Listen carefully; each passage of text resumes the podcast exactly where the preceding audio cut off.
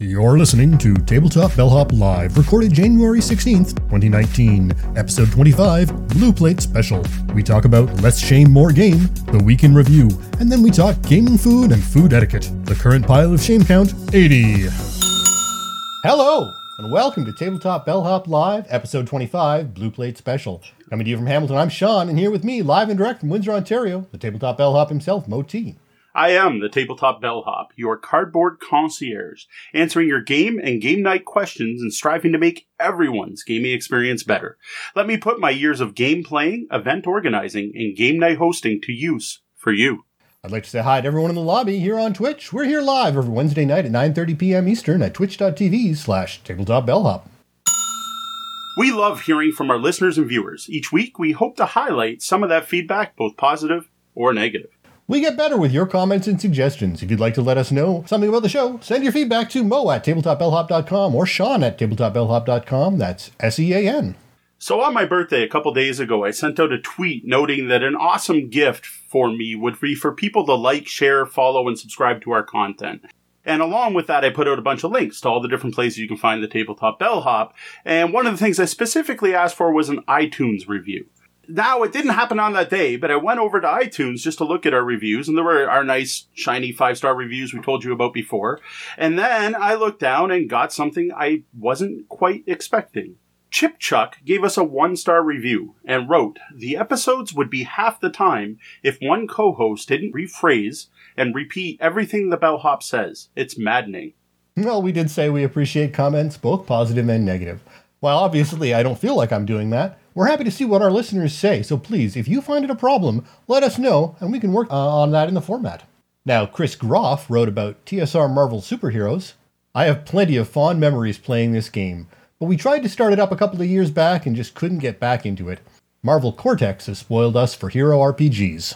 Well, thanks, Chris. I am also a big fan of Marvel Heroic Role Playing. That's from uh, Margaret Weis Productions, and sadly out of print. Uh, Marvel pulled the license because the cinematic universe kind of blew up there. It got a little more popular than everyone expected it to be. I've got to say that Marvel Heroic Role Playing to this day is the best superhero game I played. It is also one of the best role playing games I've ever played. I love the Cortex system. What I dig about this was the paradigm shift of realizing in that game you are not playing a character, Instead, you are the guest writer for your favorite hero. And it does it so well. Plus, it's the only game I've played yet that is a Marvel superhero game where Spider Man can beat the Hulk by making him cry, and that works mechanically. It is fantastic. Now, Anthony Cypher Unlimited at Spriggs18 on Twitter had a quick comment about Marvel. Nice. That system brings back so many memories. Thanks, Anthony. Good memories, I assume. The last comment about the Marvel review from Phil Hatfield we had lots of fun with TSR's Marvel Superheroes. It is still the superhero game that I hold up to all others for comparison. If it can't capture the feeling of MSH, or do it better, it doesn't get played. Excellent. Thanks for the comment, Phil. So one last comment from Chris Groff again. Uh, this is about Keyforge, based on our Gaming in the New Year content that we put out. This one's a little long one, so bear with me. I bought a few boosters and finally managed to find a store with a starter set for a retail price. So I've got that headed my way. I think I'll have a pretty good grasp of the rules now, but haven't really played an actual game yet. I have been playing against a solo AI that someone created, which seems to work well. I believe this is one, though, that I think my wife will enjoy.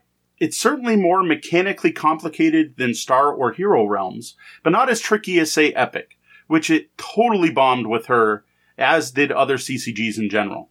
A trade off, though, is that there appears to be a more rewarding play element to the game using your deck, which I hope she'll enjoy.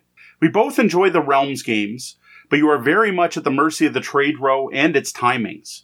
Here you can get a deck and learn all of its synergies. Well, thanks, Chris. I may have to check out that AI myself. The link's in the chat room and it'll be in our show notes. Uh, now, Moe and I spent an hour or so on Etsy last week to get me some tokens. So those are coming in starter sets are still crazy hard to come by, mm-hmm. and it turns out so are the actual decks. Yes. But if all goes well, we'll be able to uh, stream some of our plays now and then uh, once I can uh, finally get my hands on a deck. So, to end things on a more positive note, since we started on a negative one, in the middle of our Gloomhaven stream, we had a new viewer join us. Uh, that was Niobe Shoiru, or Shiru, I apologize if I'm pronouncing that wrong, who commented in the middle of the show. We'll have to catch the rest of the podcast. Time to put the kids to bed. Just found the podcast this week and binged them all. We're going to try to catch the live stream when I can. Thanks, guys. They're also kind enough to give us a follow on Twitch, and we love new Twitch followers. Turns my room purple. It's pretty cool. And now, Tabletop Gaming Weekly, where we look back and summarize what's happened since we were last here. What games hit the Bellhop's tabletop? So every week, I like to take a look back at the games we played, any events we attended, and other cool gaming stuff that's going on. You can catch the blog version of this week in review at tabletopbellhop.com. So it was a, a really, really good week. It was a good week. Um, started off playing some Race for the Galaxy online. Uh, did the Gloomhaven live stream. Did a bonus live stream of Gizmos. Hit up the uh, local game store for more Gizmos. Then tried Terraforming Mars with Prelude, and then a two-player game of Dinosaur Island. Excuse me. Then on Sunday, my daughter taught me a game, Harry Potter's Hogwarts Battle. And from what I hear, Sean even got some games in last week. Yeah, I got in uh, a round of Hogwarts as well, and my son and I finally cracked open the Duke and got it on the table, along with our usual BGA games. Yeah, so last week in our Gaming in the New Year episode, uh, we both talked about how Sean and I finally sat down together and we managed to teach him how to play one of my all time favorite games, Race for the Galaxy. No Alleluia music this week, though.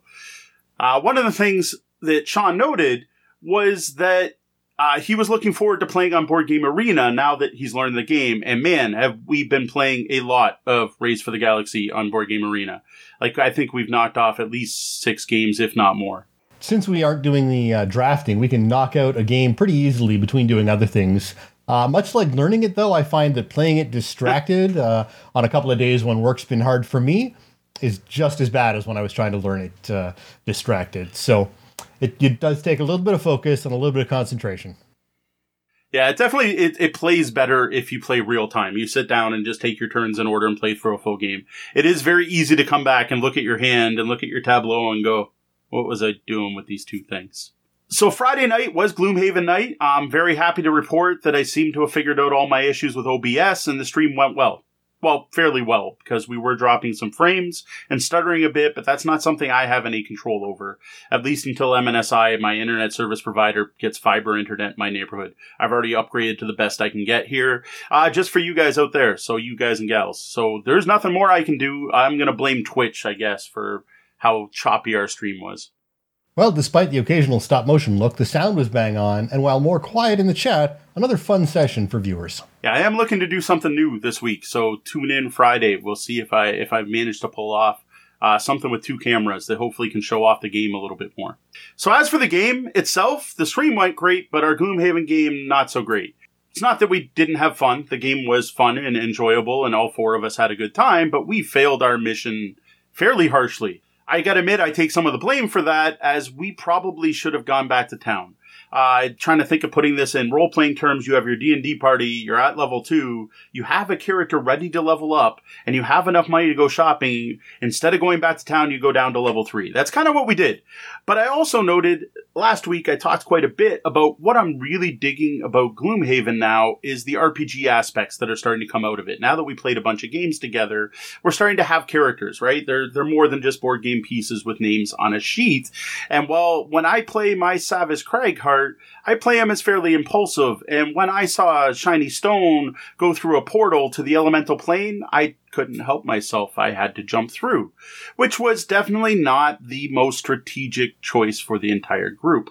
Now, added to that, we definitely were not playing our best. Uh, there were times we got in each other's ways. There were times where I thought in the planning phase we had down what was going to happen, and then once we played out the actual phase, stuff got misconstrued or misunderstood or missed, and we had some wasted turns, and just we we were not on our best game. The mission itself seemed very doable, right? Not like when I was talking a few weeks back about the windswept highlands late last year, actually, and how difficult that mission was. This was not, didn't seem like an overly difficult mission. Uh, it just seemed like we weren't prepared and played not the best. So after losing, we bit the bullet, headed back to town, back to Gloomhaven. Uh, that gives chance for Kat to level up her character because one of the things we did the math. Uh, she died, sorry, became exhausted again. If she had had one more hit point she would have lived, or at least lived another round, possibly long enough for her to heal her. Well, if she had gotten that level, she would have had that hit point. We went back to town. Um, I managed to level up because we get lots of mission. So that's something cool about Gloomhaven. If people may not know if they haven't played it, when you fail a mission, you keep any golden treasure you found and any XP you earned, but nothing else. So you don't get any check marks or things like that. So even though we failed, our characters improved, right? We got stuff out of it. While we're back in town, though, a couple cool things happened. We managed to unlock one of the envelopes, one of the legacy aspects of the game, a sealed envelope that comes in the game. I think it's a B.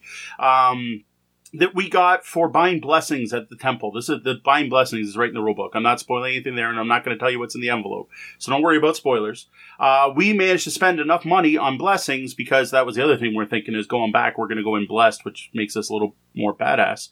We got to open that. The other thing is we got Gloomhaven's prosperity to level two, which is a big step in the game. So a couple things happen when that happens is now if any of us switch characters or one of us retires and comes back into the game, we start at level two. So that's a nice setup for going forward. Anyone who starts playing my copy of Gloomhaven is going to start at level two. The other thing is you add a whole bunch of new items to the shop because it's supposed to represent Gloomhaven's becoming more prosperous. There's more people in the city, there's more crafters, and there's more stuff available. So that's really cool. I actually really like the fact the town evolves as the game goes on, and that the Gloomhaven in our game now is different than the Gloomhaven that was there at the beginning of the game. Level up. Gloomhaven gains new equipment some reason I'm having uh, Sega Master System flashbacks. It's a "Rise from your graves." The oh, was no. Altered Beast. I'm reminded though. So I don't want to spoil the envelope, but I will just say one thing because the last time we opened an envelope, I did say people may want to hold off. In this case, don't bother. Like if you feel like opening it, open it. Right? Don't hold off or don't rush. Whatever. That I there, I don't feel bad about opening this one at all. Whereas I still feel kind of guilty for opening the other one. We should have held off on that one. So it was still pretty early when we finished Gloomhaven. Not necessarily because we lost, though probably because we died before the end of the game. Uh, but we had some time left. It was still relatively early. No one had anything to do in the morning, so we decided. I decided to break out Gizmos because Tori hadn't played it, Kat hadn't played it, and Enchi Games still hadn't played it either. I played it on New Year's Eve. But none of the others did. They were all playing other games. Uh, I think Enchi Games was playing Terraforming Mars, and Tori and Kat weren't at the New Year's party. And then we had all the tech set up, right? Because we just streamed Gloomhaven, so I figured why not stream Gizmos too? Well, this one was a bit tougher to watch as the, the cards that really yeah. make up a lot of the game don't really read on camera. But you do get a nice feel for the flow of the game, and there are that, and there is the big marble uh, shoot and things to sort of keep the uh, viewers' interest. Now, again, I, I'm we're going to try something different Friday, and maybe that'll improve the overall experience to be able to see the cards better. Heck, maybe we'll play Gizmos after we finish Gloomhaven this Friday. We'll see. Uh, I am hoping to do some tech upgrades for our next cast. I have no idea. It may not work. It may look just. It didn't look horrible, but it it was not optimum. You really couldn't tell what cards we had. So I talked enough about uh, Gizmos last week. I told you how to play basically. I'm not going to get into that here. Uh, if you really want to see it, just listen to our last episode or go over to the blog and read about it in the on the table section. I am still digging it. That's what I will say. It's still, it's now my, my go to quick under an hour engine builder, my, my filler engine builder. Uh, the other players dug it. Uh, I think Enchi Games seemed to really like it. Um, she's worried she's too good at it now and we won't be able to beat her. I hope to disprove her next time we play. Uh, Tori did note, though, that he preferred the tactile feel and simplicity of Splendor. So I get it. I know there's people who go both ways on this game. For me, though, Gizmos over Splendor any day. I might even put my copy of Splendor in the extra life auction at this point. Luckily, there are more than enough games for everyone to get a favorite these days, and no one's left out yeah, we said it many times. Uh, the, there's pretty much a game out there for everyone, and not every game is for everyone. So on Saturday, Enchi Games and I headed down to the CG Realm for their first game night of the year. Uh, they've improved their game nights a bit. They're now running twice a month, so on the second and fourth Saturday of the month. And they're also now doing premieres. Um, they actually got Cool Mini or Not to give them a game called Victorian Masterminds a week before it's actually released. So if you went down to the game store on Saturday, you got to check out this game that wasn't even available on the market yet. And they also had a deal if you dug it, you could pre-order it for a discount. So good on CG Realm for trying to improve their game nights and make the store about more than just Magic and well now Keyforge and other card games. Heads uh, a thumbs up for that. So we started off the night with more gizmos, uh, four players again Anchi Games, myself, and two new players, which were Charles and Ross. You've heard me mention Charles before on the show. I'm not sure if I mentioned Ross. Uh, it went well. Uh, both players seemed to really enjoy it, and I actually really enjoy it. And I'm near certain the store would have sold at least one copy, if not two, had they been able to have it in stock. Just goes to show you we're driving ten uh, trends, at least in one town. Yeah, I don't, I don't know. I don't know if we're driving trends, but I, I do tend to sell games, sell people on games because, well, I show off games I really enjoy, and if I really enjoy them, I assume other people will probably enjoy them. So after Gizmos, I set up Terraforming Mars. Now this was my chance to check out Prelude. I got Prelude for Christmas. This is the third, yeah, third expansion for Terraforming Mars. Uh, I w- I'm, was really hyped to do this.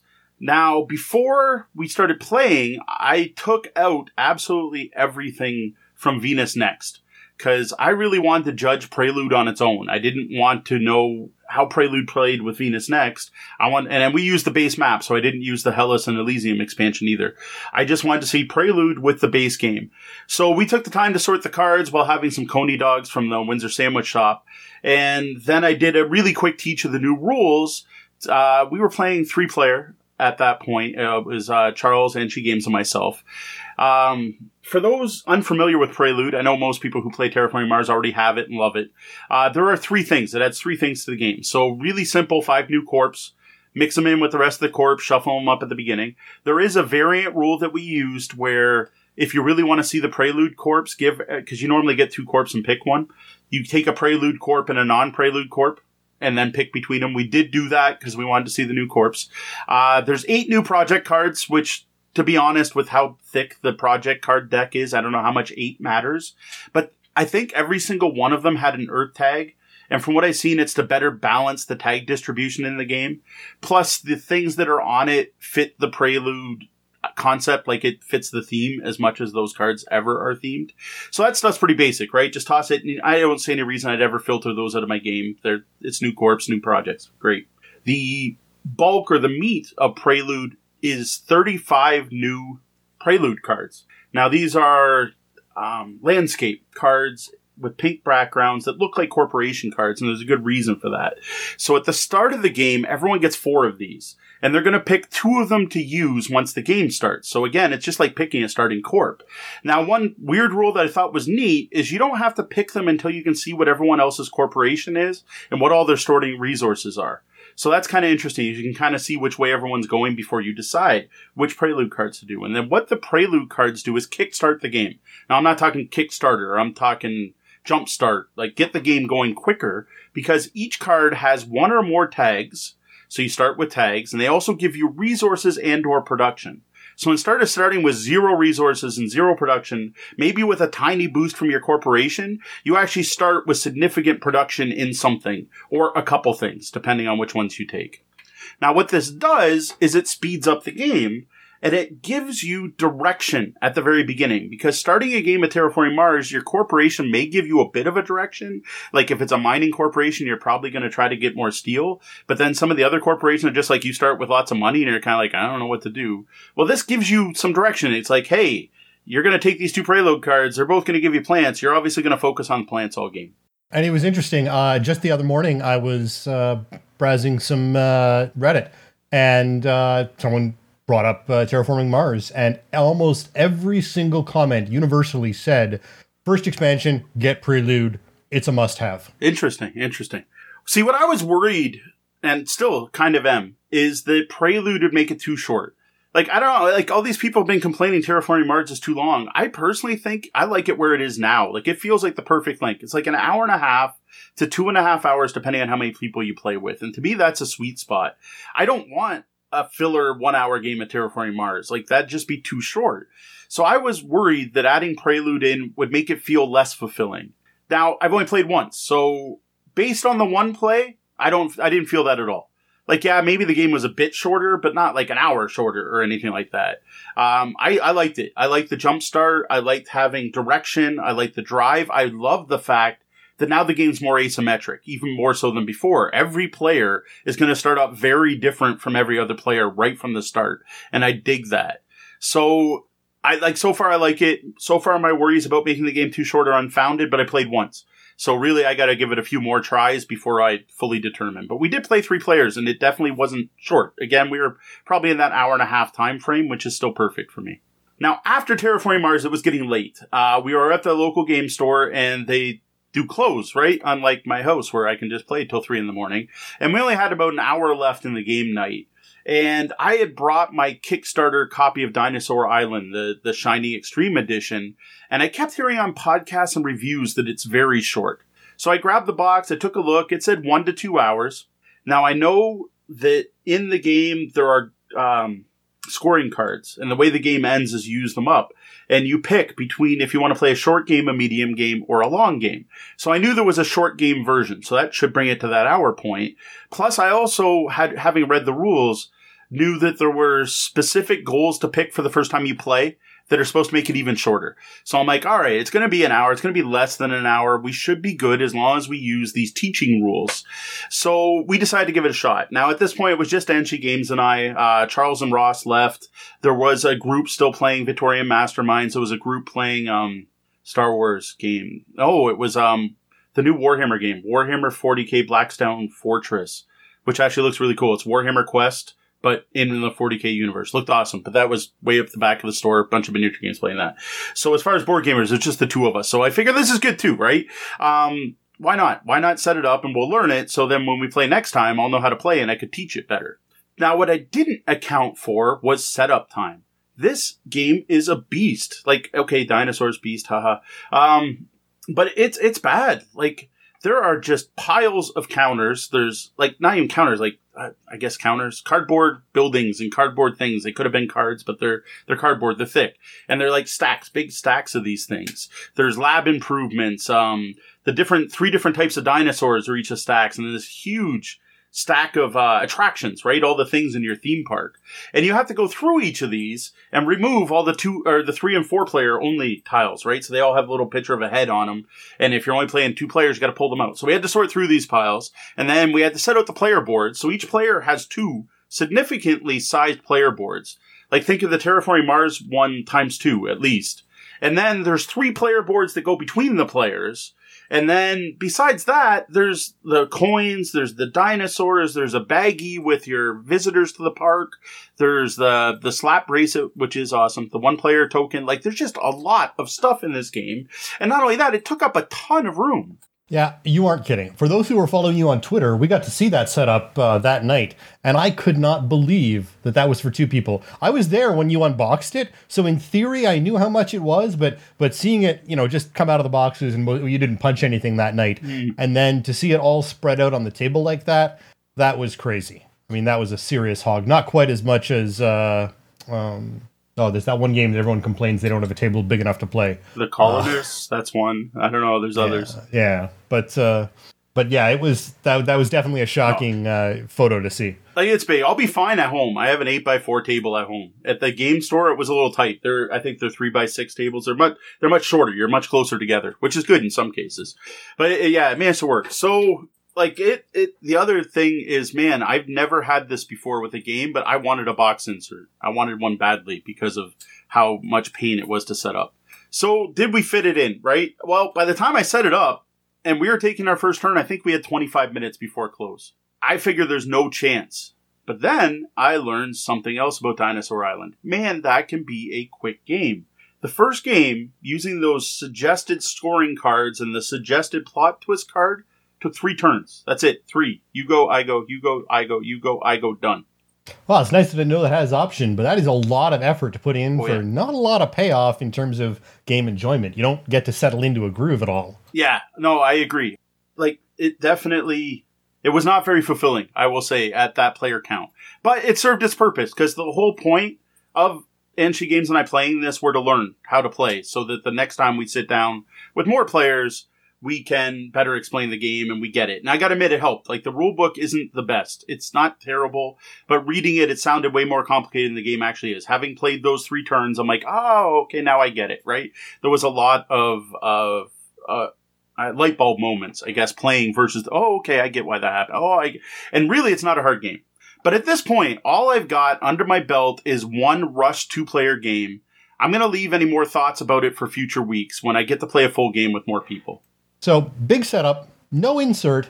Uh, the component quality. What? Uh, how was? Uh, how was that at least? It's it's decent. Uh, it's really impressive, uh, though wasteful. Like the dinosaurs are all really cute, but there is absolutely no reason whatsoever they need to look like different dinosaurs. And I guess in the first version of the game, they just all look like Stegosaurus. So if you have a dinosaur in your park, it's a dinosaur. And well, when you get a new dinosaur to build, you can make like say a T-Rex and I guess you could put a T-Rex token because it's cooler.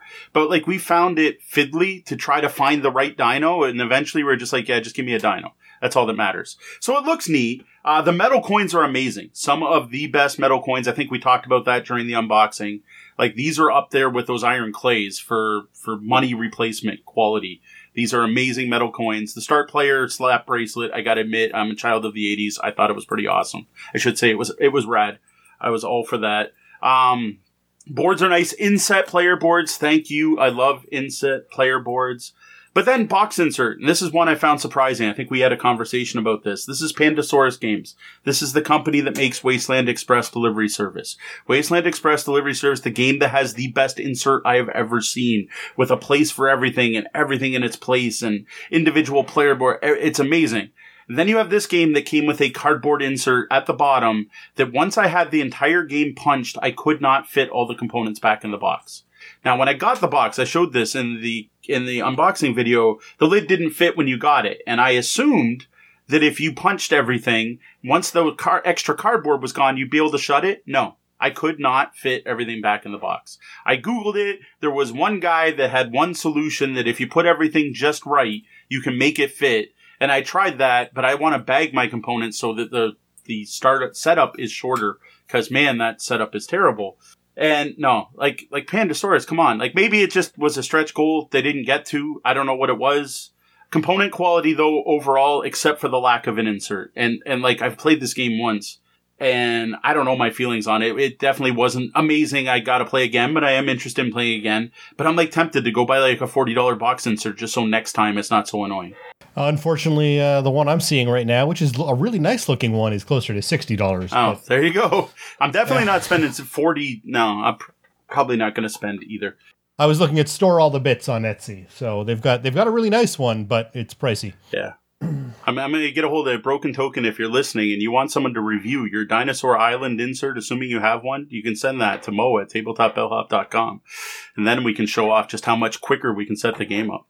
So yeah, I kind of got on a tangent there about silly inserts from companies that are known to have good inserts. Uh, the last game of the week for me, uh, this was Saturday. Game night's done. It's the next day. I am at home and this was special for me. And that is because it's one of those proud dad moments where I sat down at my dining room table and my daughter taught me one of her games she got for Christmas. And that game was Harry Potter Hogwarts Battle. Now, she'd played before at the Gaming in the New Year party uh, with Sean, actually, who taught a group of gamers that night, but I'd yet to play the game myself. And since I hadn't played before, we decided to reboot the game back to game one. So we started out just two of us. I played Harry Potter, she played Hermione. Now, I totally get why she did that, and my daughter immediately went to Hermione, and my son went to Harry Potter. Long term game goals, just for anyone listening, uh, I do recommend that somebody always play Neville. Really? Just a suggest, just a suggestion. Someone should always play Neville. I almost uh, it doesn't Neville. matter. It doesn't actually matter in the first two games, uh, but Neville is uh, is becomes an important character to the playing of the game. Life, in in my opinion. Interesting. Good to know. I almost grabbed Neville, but I'm like, I don't know. It's a you got to have Harry. It's the Harry Potter game. Someone's got yeah, to play. No, what I what I strongly consi- considered doing was each playing two characters, but then I thought that might be a bit much for her. Though she had played before, maybe that would have worked. So overall, I have heard many, many people in my Twitter feed, on Board Game Geek, on various podcasts complain this game's too simple. And after playing book one, I guess I can see it. Like it's simple enough, but it doesn't seem overly simple. Like it's a, it's a solid deck builder. Uh, it's got two resources, which is more than Dominion. Uh, you've got to manage both your influence and whatever you, the, the lightning bolts you attack people with. I don't remember what that's called. I, I call them strikes. I don't even know what they call them. I yeah, I can't. Influence is the money. I don't know why that sticks in my head, but Uh, so you got two things to track. So this is more like Star Realms or Ascension level. It's also got the rotating pool you buy from. Again, Star Realms Ascension versus say Dominion, where everything's the same. Um, the way you attack bad guys reminds me of the DC games, the the Cerberus engine from Cryptozoic, where you're playing co-op and you're trying to beat up DC superheroes or Naruto or whatever. Uh, it was like all of those kind of combined with the Harry Potter theme. I liked it. Uh, it was simple, but it seemed to be the perfect difficulty for someone new to deck building. Especially like I couldn't tell you if this is targeted at kids or not, but it's ages eleven and up. Like I, I I have to assume that there are kids who are going to be into it. And again, 11 and up, so it says in the box, but I'm pretty sure, I don't know, with, with little G, I'm not sure. I think she would have a hard time handling that many cards at once. She can now read and handing her one card. I'm sure she can read one card and do what one card says, but having five may be a bit much for her. But and at nine, eight, depending, as long as your kids can read, I could see them being able to get this game. The mechanics are basic. I liked it. Um, the one thing I did like though was the way it's like a legacy game and the way the game grows as you play. Like if you fail, book one, you just play book one again and you keep playing it until you beat it. And then when you beat it, you open book two. And book two is like a box, right? Like kind of basically, uh, like I said, a legacy game. You don't rip anything up. You don't ruin your copy, which is why we were able to reboot it. Uh, now, book two didn't unlock much. You got new locations and basically more of everything. More cards, more cards in the in the bad guy deck. More cards in the in the good the good guy deck. I don't, I forget what the, the I'm drawing Hogwarts. a total blank. The Hogwarts, Hogwarts deck. deck. Try to remember the bad guy, the Dark Arts. Dark Arts Dark. deck. I couldn't remember the name of that. And then new villains. And then what makes it hard is with the villains, you add those to the villains you had to beat the first time. And that makes it significantly harder than the first book. For example, we got to check out the stun rules for the first time playing book two, which I thought was interesting because Big G noted that she thinks you guys were playing wrong on New Year's Eve with stun. And I'm wondering if that may be why you were having difficulty with book five. What uh, did what what does she think we were doing wrong? Because I'm pretty okay, sure she said when you got stunned, you lose all your cards, you go down to zero health, you miss your turn, you go back up to full health. No, we weren't doing that. Okay. She just you lose you lose that. half you lose half your cards, and yep. at the end of that that turn, you go back up to full health. But you still get your turn. She didn't think you get your yeah, turn. Yeah, no, no. Yeah. So I, she just misunderstood. I wasn't sure. Yeah, I know you've had some difficulty on the later book, so I thought, hey, maybe we found something you were doing wrong that might help you out. Oh well, it's worth a shot. So you were talking about ages. Uh, my youngest is nine.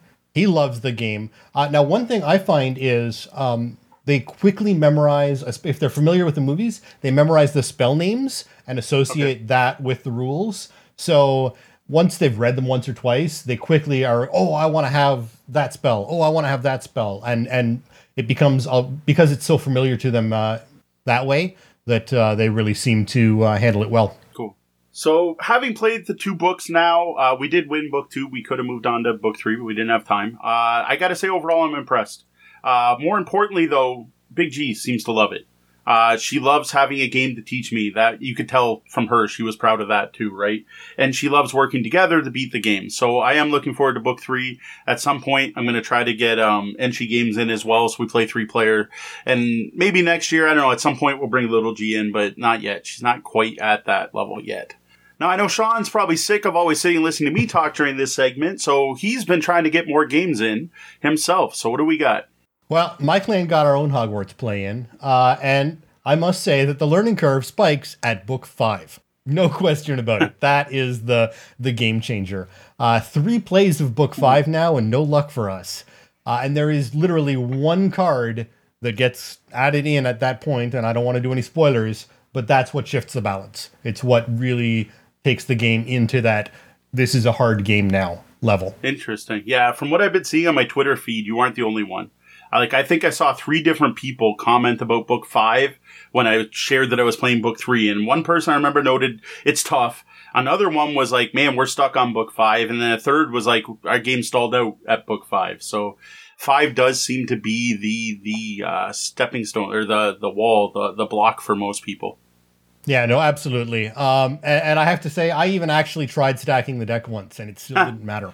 Wow. Um, yeah, the the second time through, after seeing what happened the first time, I tried to do something a little easier for my kids um, because they immediately had noticed what it was that that caused the the spike.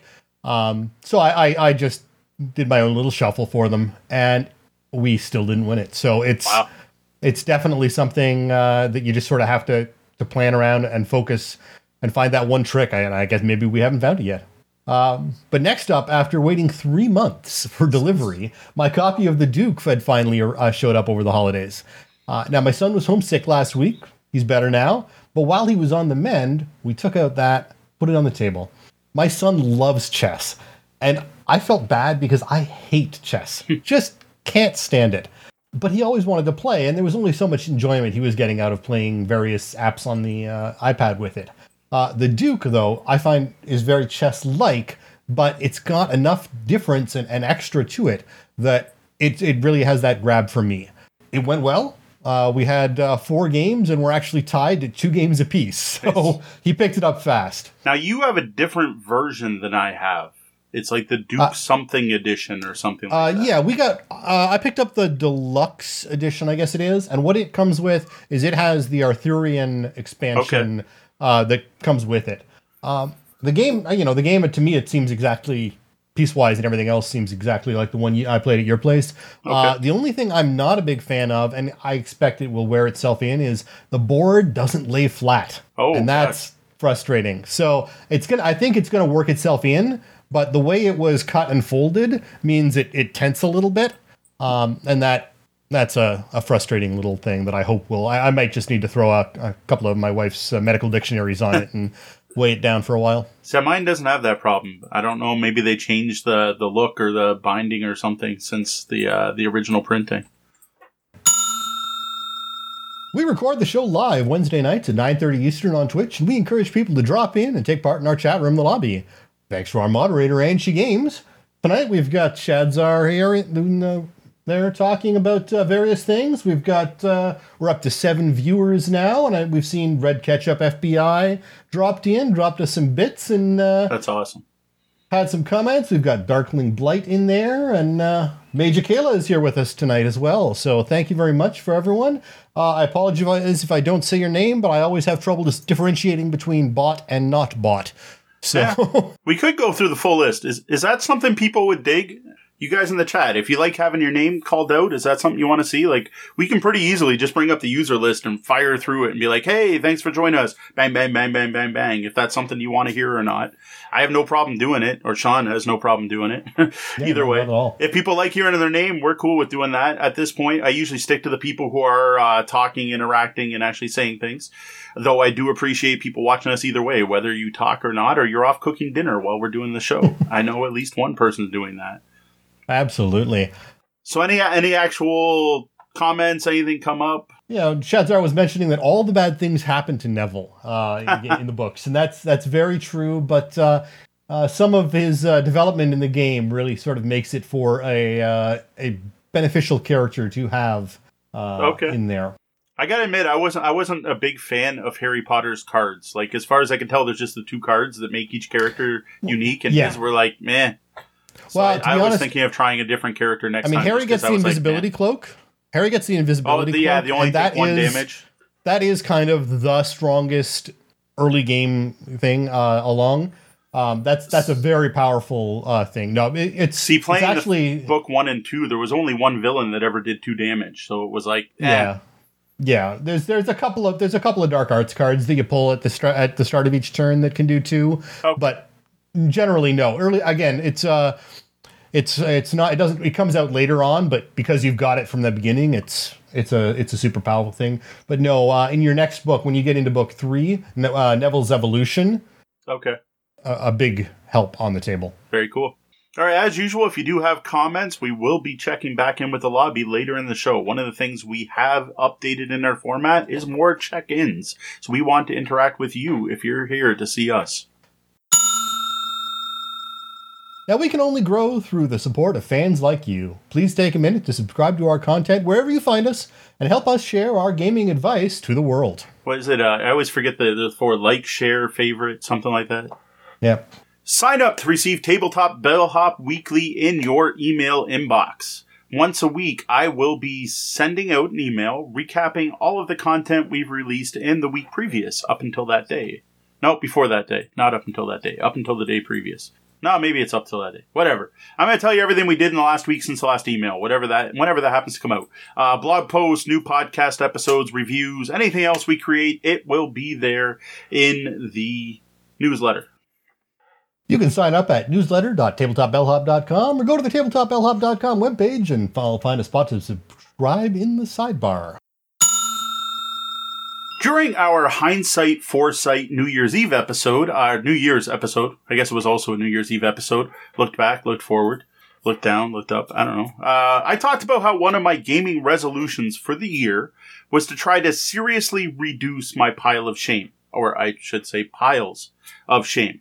Now, a pile of shame, for those who don't know the term, is that collection of games you spent your hard earned gaming budget on, but still haven't actually gotten to the table and played. It includes stuff you were super excited about and rushed out to buy or kickstarted, pre ordered, and then just never played once it showed up. Mm-hmm. It includes those games you bought on a whim due to a good sale or on an impulse buy at your local FLGS. It includes games you picked up last weekend at the FLGS, as well as that one game you've now owned for three years, but somehow never managed to get to the table. You're talking about me specifically now, aren't you? I feel attacked. now, I know many people don't like using the word shame. Uh, they prefer to have their shelf of opportunity or their pile of gaming potential. Personally, I like shame. Well, okay, that sounded weird, but I like the term shame uh, these games are shameful. They sit there mocking me for buying them and not playing them. Or they're like, this person gave you this gift. They were considerate and you haven't even played it. You should feel shameful. I spent money on them and there they sit doing nothing. And like the bellhop's law, right? The best games are the ones that get played. Well, I guess these aren't the best games because they're not getting played. And now, to be fair, as we've mentioned previously, you don't just buy games madly, regard- madly regardless of time to play. Some of these came from the generosity of friends after a business ventures had failed. Yeah, I'm not going to get into the details, but there is a reason. My my piles of shame spiked last year due to specific circumstances. Uh, if you follow along on the blog, you know all about it. I'm not going to get into it here. So, while talking about doing this, right? Here's my plan for for 2019 and to stick to it, to have some accountability, to get it out there so that you can hold me accountable on this. And she games and I sat around and came up with the hashtag less shame, more game. So, you know, pound less shame, more game for anyone who's over the, under the age of 30 pound is what we used to call hashtag. Uh, for we're going to call that that that's our hashtag we're going to use for this quest this quest to reduce our pile of shame I'm going to be using that hashtag throughout the year as I get some of these games, these unplayed games played. So even this weekend when we were at the game store, when I was sharing that I played games that came out the pile, I used the hashtag. I encourage you, our listeners and viewers, to join in on the challenge and use that hashtag too. Again, pound, hashtag, whatever you want to call it, tic tac toe board, less shame, more game. And I would love to see my Twitter feed and social media slowly fill up with that tag, right? Like I've already put, I, I, use TweetDeck instead of just Twitter Raw, right? And I've got a search for that hashtag and I keep hoping to see someone else use it. I want to see more people getting on board this boat, trying to get those unplayed games played. And heck, you can even call them your shelf of opportunity or whatever you want. I'm not going to blame you, even though you're going to use the hashtag has the word shame in it. Oh well, less, less uh, opportunity, more games just doesn't sound as cool. Now, on our video broadcasts, you'll get the current total up there in the top left hand corner, and we'll be adjusting that as games come and go between and during episodes. For podcasts, I'll summarize it in the intro. So, over at tabletopbellhop.com, I posted my current pile of shame list, my, my list of shameful games. Uh, this was done on January 5th. When I published the article, then I had 79 different games and expansions on my piles. As of right now, I played three of them, all of which we just talked about during the week in review, during Tabletop Gaming Weekly. Uh, the Prelude expansion for Terraforming Mars, Dinosaur Island, and Harry Potter Hogwarts Battle. So now I'm down to 76. The problem is that my birthday hit last week, and I got Bandu, and I got War Chest, and then while we were at CG Realm, I hooked up with Ross, who was selling part of his collection, and I managed to buy a copy of Kodama off him for 10 bucks. Now, Kodama's fantastic, and 10 bucks is a fantastic price for that game. So what is that? Uh, it's one, two, three. So now we have three games onto the pile. So I guess I'm back to 79. So going forward throughout the year, I'll be doing uh, less shame, more game check-ins. Probably about once a month. Probably at the end of the month. Um, I'll put up uh, a, a, blog post. I'll probably list all the games I got off the pile. I'll probably do a short review as well, and I'll publish a new list. Right here's where I stand, and then while we're doing the tabletop gaming weekly segment every podcast, I'll be more cognizant of it and know when I play games for the first time and they get off the piles. So let's all work on not having a big number looming over any of us. Now, every episode, we look to answer one or more of your game, gaming, or game night questions. You can send your questions to questions at tabletopbellhop.com or head over to the tabletop.com, tabletopbellhop.com and click on Ask the Bellhop. So, social media, of course, works as well. We're everywhere as Tabletop Bellhop, one word. Uh, while I prefer questions come in through the website, it's much easier for me to track them that way. I'm not going to say no to a question asked anywhere. Today on Ask the Bellhop, we've got a Blue Plate special, a two for one meal deal where we answer two of your food related questions. Now, you may or may not know this, but one of my other hats I wear is uh, a hobby food blogger where I write under the moniker Big Dude Loves Food, which you can find at bigdudefood, one word, dot blogspot.com. I dig food a lot. I like eating well. Uh, if you, when you first started, if you watch episode one of the podcast, you could probably tell I liked eating well. I like trying new things. I love checking out new restaurants and I love discovering local delicacies. And when I go on vacation, there's two things I spend a lot of time Googling. One is local game stores. The second is places to eat. I would say I'm a foodie, but not really a food snob. I just like to have good food. Uh, my reviews are more of an everyman kind of thing. I'm just a big dude who likes to eat good food. So this top subject is, I gotta say, pretty close to my heart, or at least my stomach. Order up! Drew Sanderson asks, Game night food etiquette. How important is it? Uh, thanks for the question, Drew. I've got mixed feelings about food and gaming. While I love food and I love gaming, I personally prefer to keep the two apart at least somewhat. Like the perfect day for me, like this is like the ultimate, this is an awesome day.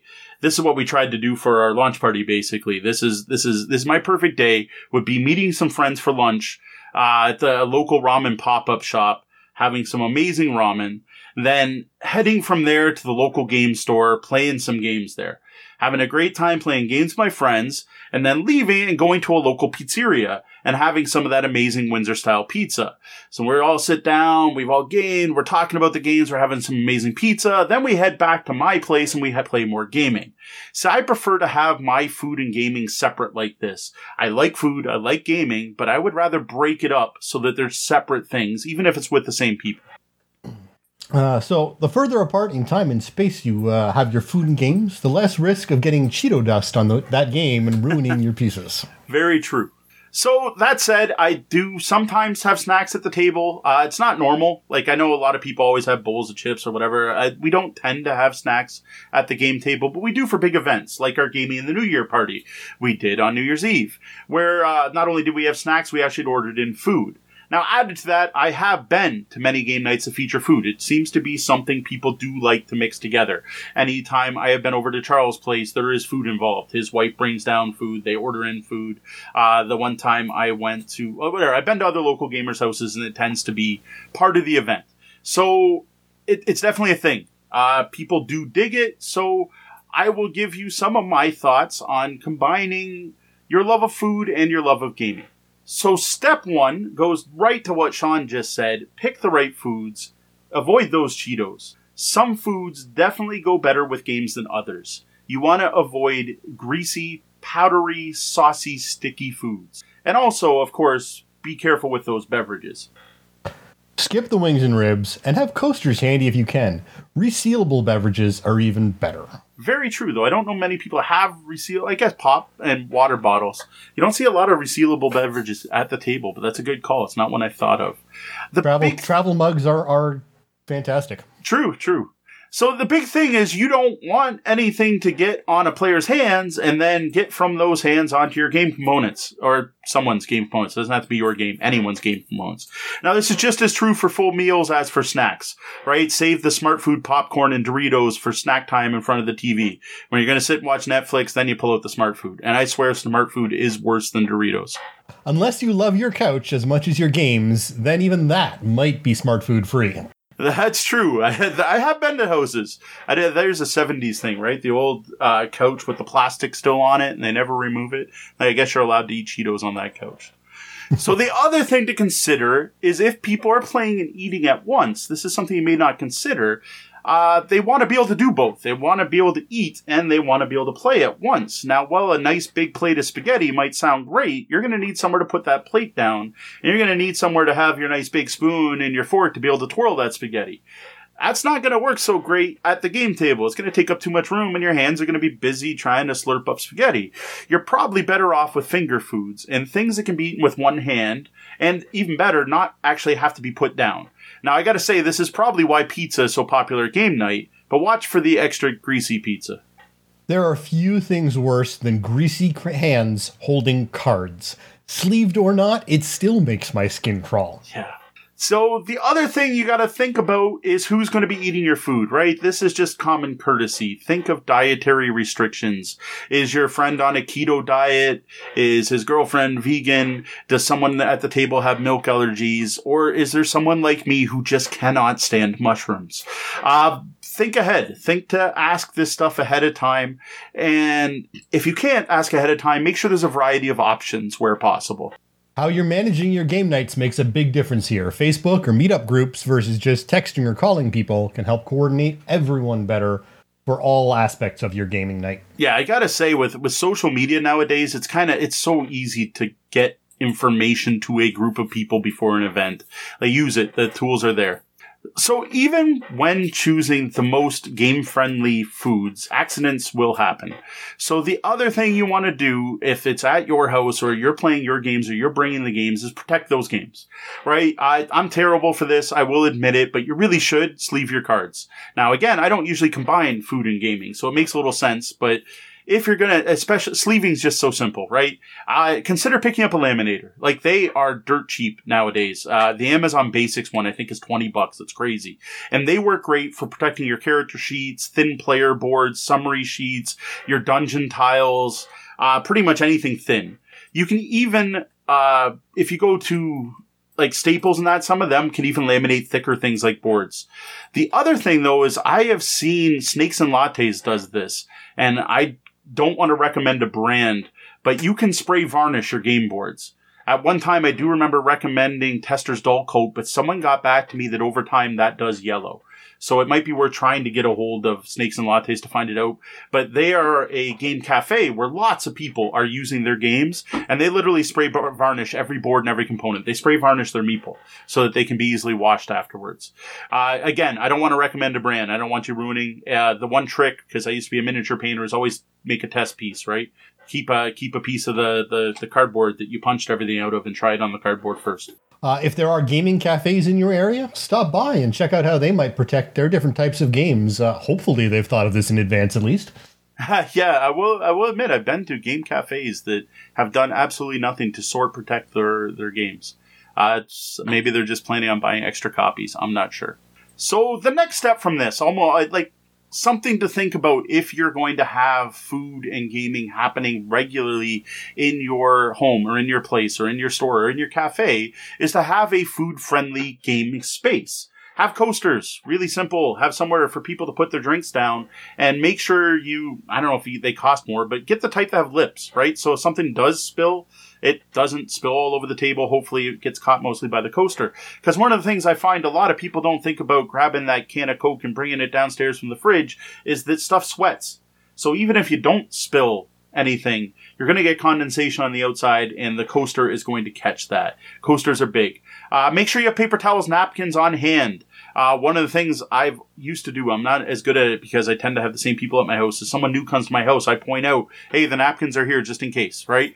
Uh, have that there. Have plates, right? So people have somewhere to put the stuff so they're not holding it in their hands, right? If you're going to do cheese and crackers, like, so the guy's not holding his greasy cheese in his hand eating it, it's on a plate. Yeah, you're still going to touch it, but come on.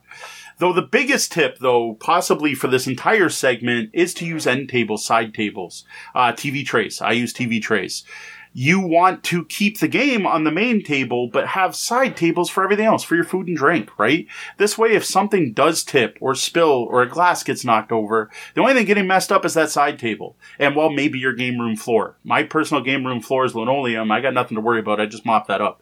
Uh, like I said, TV trays are great, end tables. I personally have four folding TV trays that when it's New Year's or a big party night when there's going to be food, I kind of put at the four corners of the table and let people move around and people share them. I can't recommend this enough. Like this to me is even better than the coasters and everything else because there's no way your game's going to get ruined except for maybe people's greasy fingers. Another uh, great tip for beverages, if they are going to be on the table, uh, big rolls of tape. Um, they're often what we use at the tech table if we're on productions. You can't afford to co- spill your coffee on a $20,000 or more lighting console. Put it in a tape roll, and it's almost impossible to knock over. Uh, the go. other thing that I was thinking as as you were talking was uh, garbage. Uh, because I know yes. this is actually a bit of a problem at your place. Yep. Your garbage is very discreetly hidden away, and it's in a mm-hmm. fantastic place. Except 90% of the people don't actually know where you've hidden it away so discreetly. Uh, so if you can have a garbage can out for people to, uh, you know, especially if you're having a large group over, just make it easier for people to throw throw their garbage away because people want to. Um, yeah. But if they aren't sure where the garbage is, that's where things get stuck on the shelf for Angie Games to find. Yeah, I was about to say, I'm like, I'm like, if Angie Games could hear, well, she can hear us. She's listening. She's in the chat. But if she was here live, she would tell you stories of how people like to squirrel things away on my game shelves. Yeah, that's a good point. Yeah, have garbage available. I'll be, Sean's right. I'm not good at it. We have one of those like wooden ones where you pull out the drawer and it's nice and out of the way. And I've got one of the two of the piles of shame on top of it right now, actually. But yeah, have, have the garbage out. Even like halfway through uh, eating, just go upstairs. Well, go wherever. Here it's upstairs. Grab a big garbage bag, bring it downstairs. Makes perfect sense. It's a that's a good call. All right, order up. Ivan Sorensen asks, "What is the best way to organize the food run so it doesn't cut into game time?" Uh, it's all about pre-planning. This this is uh, plan your event. Uh, don't be spontaneous. This is not a place to improvise. You want to make sure everyone who's at your game night knows the plan before they show up going in. They they need to know. I mentioned earlier, use email, use Facebook, uh, meet together, face to face discussions, whatever. There's so many ways to get a hold of people. Start start a group on Messenger so you can just chat one person, everyone gets it. There there's no no excuse nowadays to not talk about it ahead of time. I guess the only way that, that you might not be able to get this out is if it's a new event, you have new people coming. But even then, this kind of stuff should be on your poster or your event page. Like people should know ahead of time that there's going to be a meal what to expect from that meal. Like what kind of food? Is it snacks? Is it a meal? Uh, and what time it's going to happen. Because people need to know things like if you're all ordering pizza, is the host paying for the pizza or do you guys need to bring money? Or how much food does the person who's going to order need to order, right? And who's in, who's out, right? Because I know at our events, Charles never gets in on pizza. I don't know if Charles, no, I've seen Charles eat pizza, whatever. Charles never gets in on pizza. Never does. But Chris Ball will split a pizza with me every single event, and I know exactly what he wants on his pizza, and I know at our event, me and him are splitting a pizza while other people do it. So they're definitely, uh, you want to talk about, it. you want to talk about it ahead of time, and everyone should know going in. If you ask a group of people, so what do you want to eat? You have likely just killed a significant portion of your gaming time. Uh, yeah. it doesn't work. I, and bad enough, and I admit I'm bad for doing this. We set the time we're going to order, but then we order pizza, and we probably lose about half an hour every year going, okay, what do you want on it? Okay, what do you want on it? Okay, what do you want on it? So that's something we should do better. Now everyone knows we're ordering pizza. They know we're getting Windsor style pizza. They know we're getting large pizzas and you're pairing with someone else, and they know how much money to bring. So all that's covered, but we are bad about figuring out who's getting what at the time.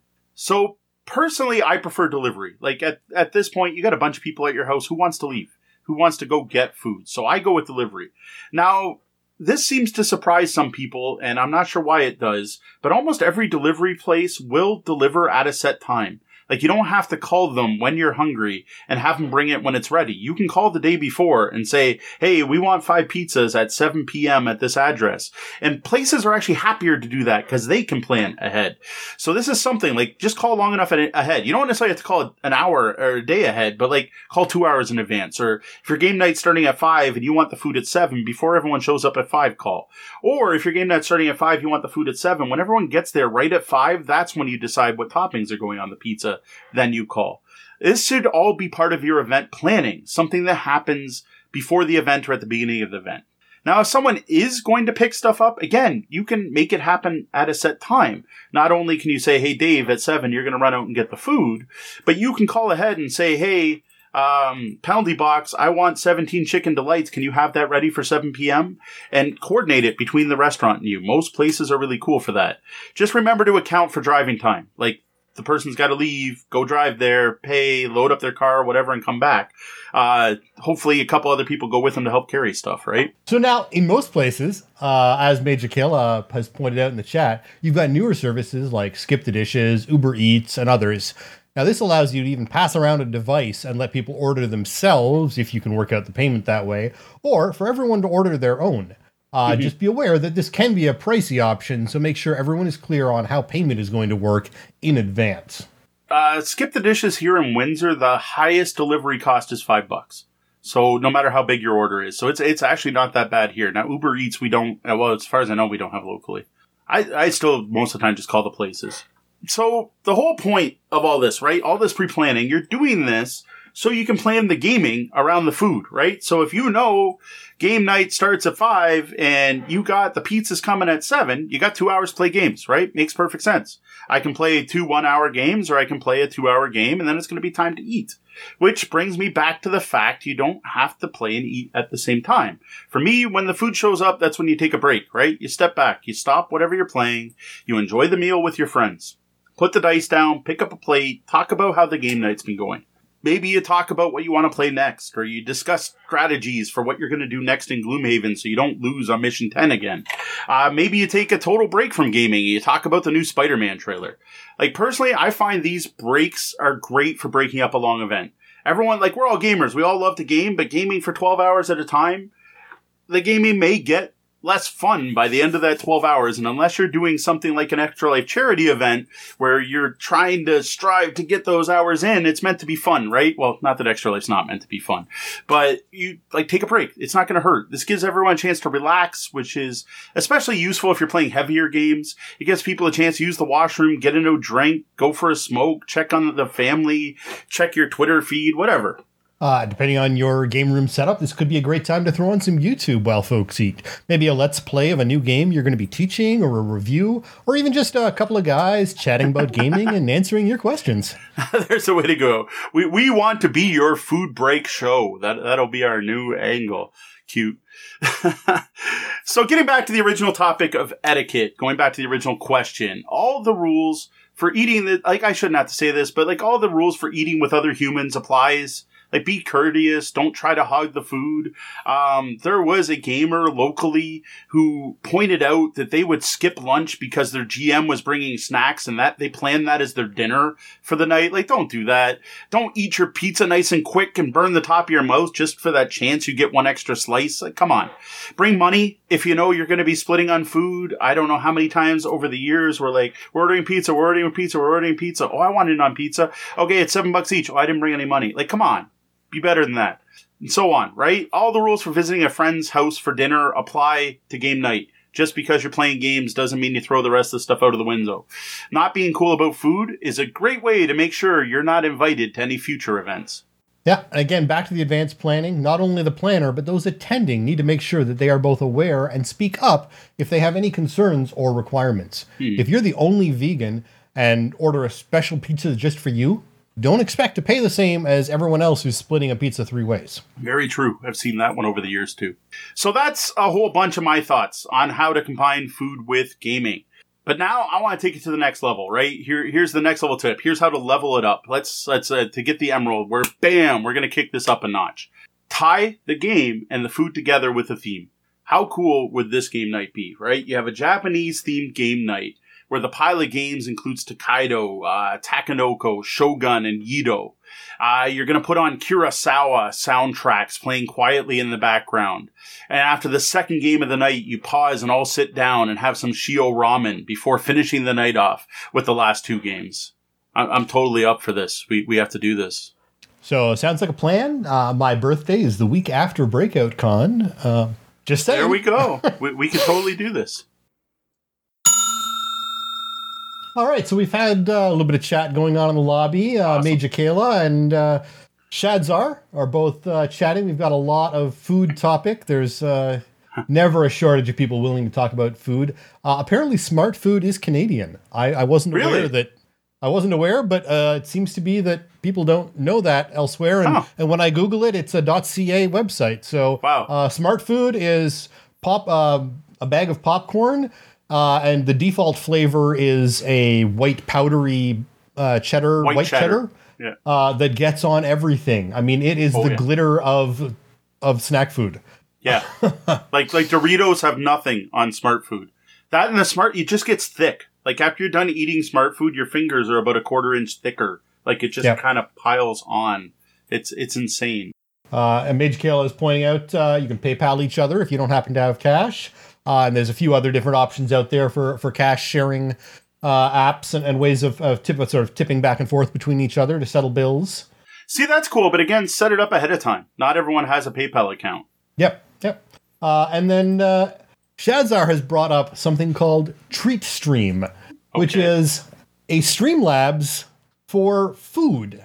Um, okay. So apparently, you can actually uh, set up a menu choices and locations in advance and get people to donate food to you from that pre-curated list. Okay, we uh, might have to figure this out for New Year's next year. Well, I, am thinking New Year's. I mean, Extra Life. I mean, gamers could actually, you know, eat at Extra Life. oh, that would be uh, cool. Get get the stuff brought in to, to yeah. CG.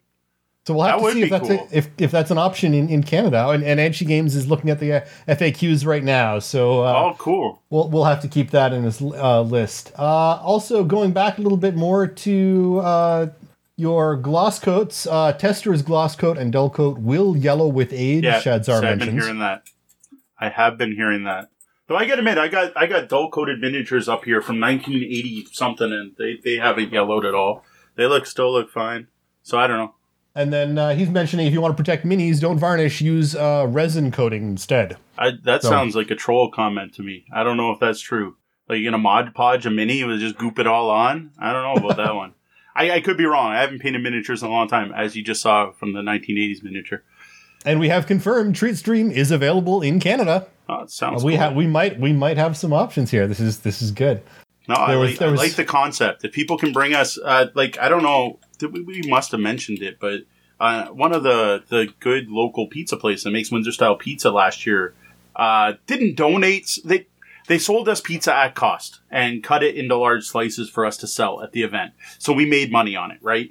Um, we did pay for it. They also gave us a gift card. The thing is, that place burned down since the last event, so I don't know if Franco's will be helping us again. Or um, yeah, Franco's will be helping us again. I know they're repairing, but yeah, it was an awesome awesome donation. Like that, we what Jeremy kept calling it wedding pizza because I guess when you go to a wedding reception, you have dinner, there's cake and dancing. But for the people who stay at midnight, you order in pizza, and that's just for the people who have been drinking all night. I guess it's a thing. I don't remember that happening at any wedding I went to. My wedding, I had pizza, but that was for dinner, so that's a little different. Uh, yeah, I wonder if I wonder if we can get uh, the the Windsor Sandwich Cafe on a Treat Stream, and that way you can actually donate. Well, that would be cool. Tr- that would be that would be awesome. So you could actually donate food from that from from the uh, the store to players. Um, yeah, that that would be cool. Uh, and Shadzar is mentioning there are a bunch of food grade resins that you can use that shouldn't yellow. So uh, that's certainly something to to look into for uh, for coding and protecting things. Sounds good. Well, that was a great talk. If you'd like to read more on this topic, be sure to check out the blog at tabletopbellhop.com and click on Gaming Advice, where you'll see this and other questions answered in blog form. Send your questions over on the website under Ask the Bellhop or email us at questions at tabletopbellhop.com. Patreon patrons at the good tip or better level get their questions bumped to the top of the question list once a month. Speaking of our Patreon, a shout out and a thank you to our backers. Their support helps make this show possible. Mr. Eck and Mark join Phil, Chris, Bob, and now Camden every Tuesday night at 8.45 Eastern, 6.45 Queen's Time as they talk games and game mastering. Uh, Brian Kurtz, uh, thanks for sharing that Harry Potter no thank you evil hack on the Slack channel. Very cool. Good work on that. Duran Barnett, thanks. Joe Swick, thank you. Steve D, thank you. Jeff Seuss, thanks. William Fisher, thank you. And welcome to our latest patron, our latest patron, Diane Tuzano. Thanks, Mom. Well, that seemed to be the double bell. That means my shift's coming to an end, and we're going to have to lock the front doors. Though the doors to the lobby are closed, you can always find us across the web and social media as Tabletop Bellhop, one word. Drop by our website at tabletopbellhop.com for more gaming content. And if you like the content we're providing and would like to help support our continued efforts, please consider tipping the bellhop at patreon.com forward slash tabletop bellhop. Remember to join us here on Twitch every Wednesday night at 9.30 p.m. Eastern and watch for the Tabletop Bellhop live to hit your podcatchers and YouTube at 2 a.m. every Tuesday. Well, that about wraps up the time we have for the show tonight. For Tabletop Bellhop Live, I'm Sean. And I'm Mo. Thank you, and game on.